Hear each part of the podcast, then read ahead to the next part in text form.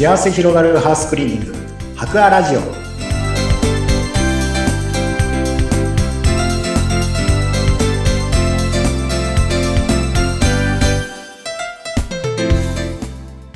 こんにちは。株式会社博アの糸井健二です。こんにちは。ナビゲーターの山口智子です。糸井さんこの番組始まって今日3回目なんですけれども。はい。だいぶ緊張もほぐれてこられたでしょうか？慣れるようで慣れてないようでなんか不思議な感覚ですね。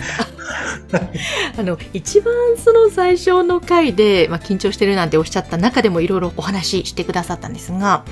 はい、会社の歴史ですね全くそれまでは違う業界で伊藤さんお仕事をされててでお父様がこのハウスクリーニングの事業はされていたと。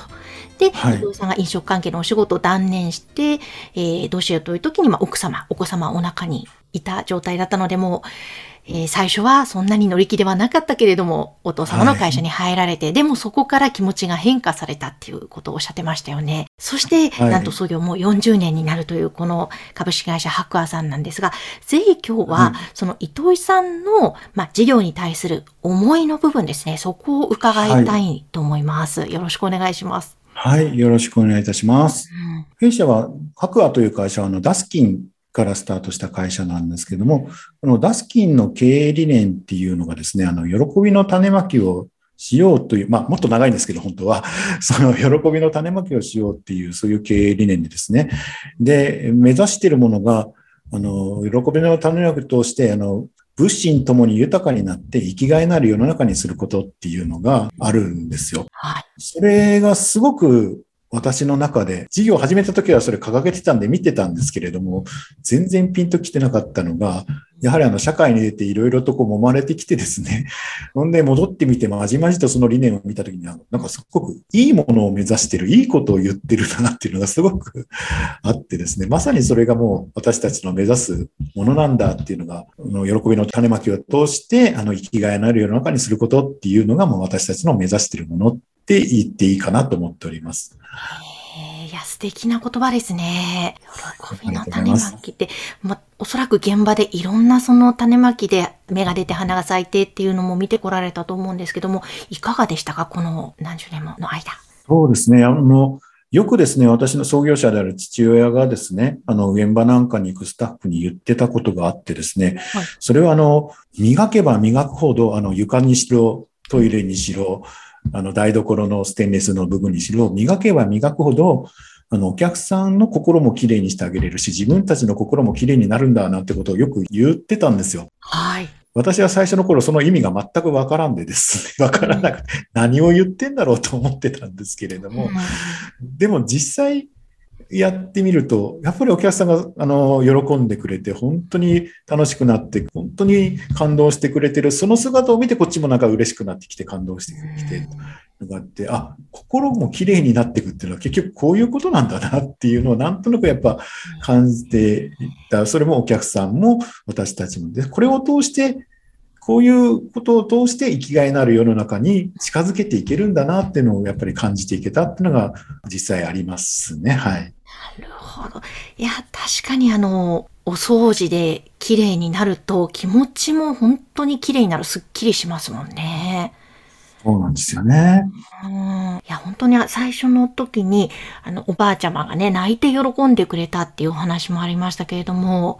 いかがですか？その他にもきっともう本当に間近でその家庭に入ってお掃除するわけですが、いろんなことを見てこられたと思うんですけども、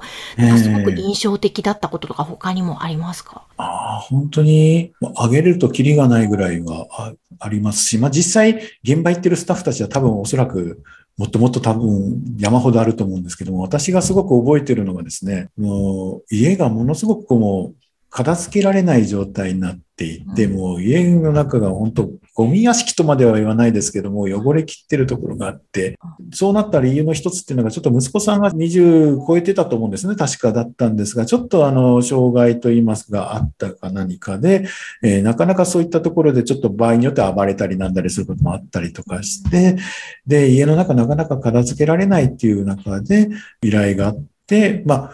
うちのスタッフ、まあ、その時はあの弊社の会、まあ、その時は会長で、今も会長ですけど、創業者であるね、私の父親とそのスタッフたちが行って、えー、ピカピカにしてきまして、そしてしばらくしてから依頼くださった方から連絡があってですね、はい、まあおかげさまで本当に家の家が綺麗になりましたと。で、そのエコ本当にお子さんの方もすごく心が穏やかになって、なんかすごく落ち着いていますと今。なんかこう、やっぱこう場をきれいにすることによって、そういったことまで手助けすること、もちろんそのお母さんの努力が一番だとは思うんですけれども、そうなる。ま、ただその手助けをすることができたんだなっていうなのが、またそれだけの力がやっぱり綺麗にするっていうことにあるんだなっていうのを、すごく実感できた出来事でしたね。はい。確かに、そうですね。なんか、忙しくてイライラしたりギスギスしていると、同時に部屋も汚くなっていくのを私も日頃感じるので、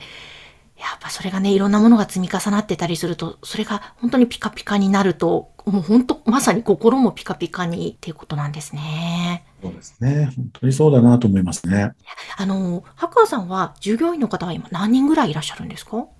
今ですね、パートの方も含めると40名ほどでございます。はい。うん、いや、すごいですね。人数がたくさんいらっしゃるんですね。ありがとうございます。そうですね。まあ、みんな一生懸命頑張ってやってくださってますね。うん、うんえもう今はその茨城県内中心でということなんですけれども、もう本当創業40年ということで、はい、白川さんとしてはこれからの夢というか展望ですかね。そういったものはどんなふうに考えていらっしゃるんですか、はい、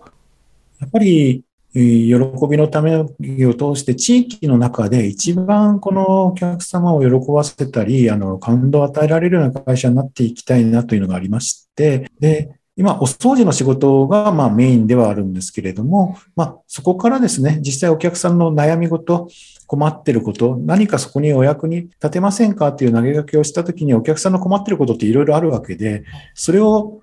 あの実際助私たちが何かするっていうよりは、それをしてあげれる人たちとのつながりをたくさん持ってですね、えー、それだったらこういう方いますよとか、あこういう会社さんじゃあ紹介しますよ、こういう人紹介しますよと言って、つないであげることでお客さんにとって一番お役に立てる立ててる会社になるっていうことが、まあ、目指してる世界っていうと大げさかもしれないですけど、目指しているものですね。はい。へえ、素晴らしいですね。確かに、ハウスクリーニングで入って、ね、結構距離もお客様と近くなると思うので、そうすると、ね、きっと実はこんなことで悩んでてとか、人は日々生活する中でいろいろあると思うので、あ、それでね、糸井さんの人脈とかで、あ、こういう人いるよってなったらもうさらにその方の喜びの種が広がって幸せが花開くわけですもんね。本当おっしゃる通りですね。もう本当に距離がすごく近くなるので、もう私も本当に、もともと営業の仕事してたんで、びっくりしたのが、お茶とかお菓子とか普通に出してくれるんですけども、まあ、食事まで出してくれたりする時があったりとか、こちらはお金もらって仕事してるのに、ここまでしてもらえるってなかなかすごいな。普通の営業でこの距離感なのにどれだけ通ったらいいんだろうと思うとですね、これはすごくやっぱりそういう広がりがある仕事だなっていうふうにも思ったっていうのもありますね。当ですね素晴らしいですねわあだからもうぜひそういうハウスクリーニングに携わっているスタッフの魅力とかこのお仕事の魅力もどんどんこのポッドキャスト番組を通して広がるといいですね。はい、もうそれを本当に広げていきたいですし、あの取り組んでいることを伝えていけたらななんて思っております。ですね。えー、ぜひまたあの白亜さんのスタッフの方にも登場いただくゲストの回もあると思いますので、楽しみにしていてください。糸井さん、今日もありがとうございました。はい、ありがとうございました。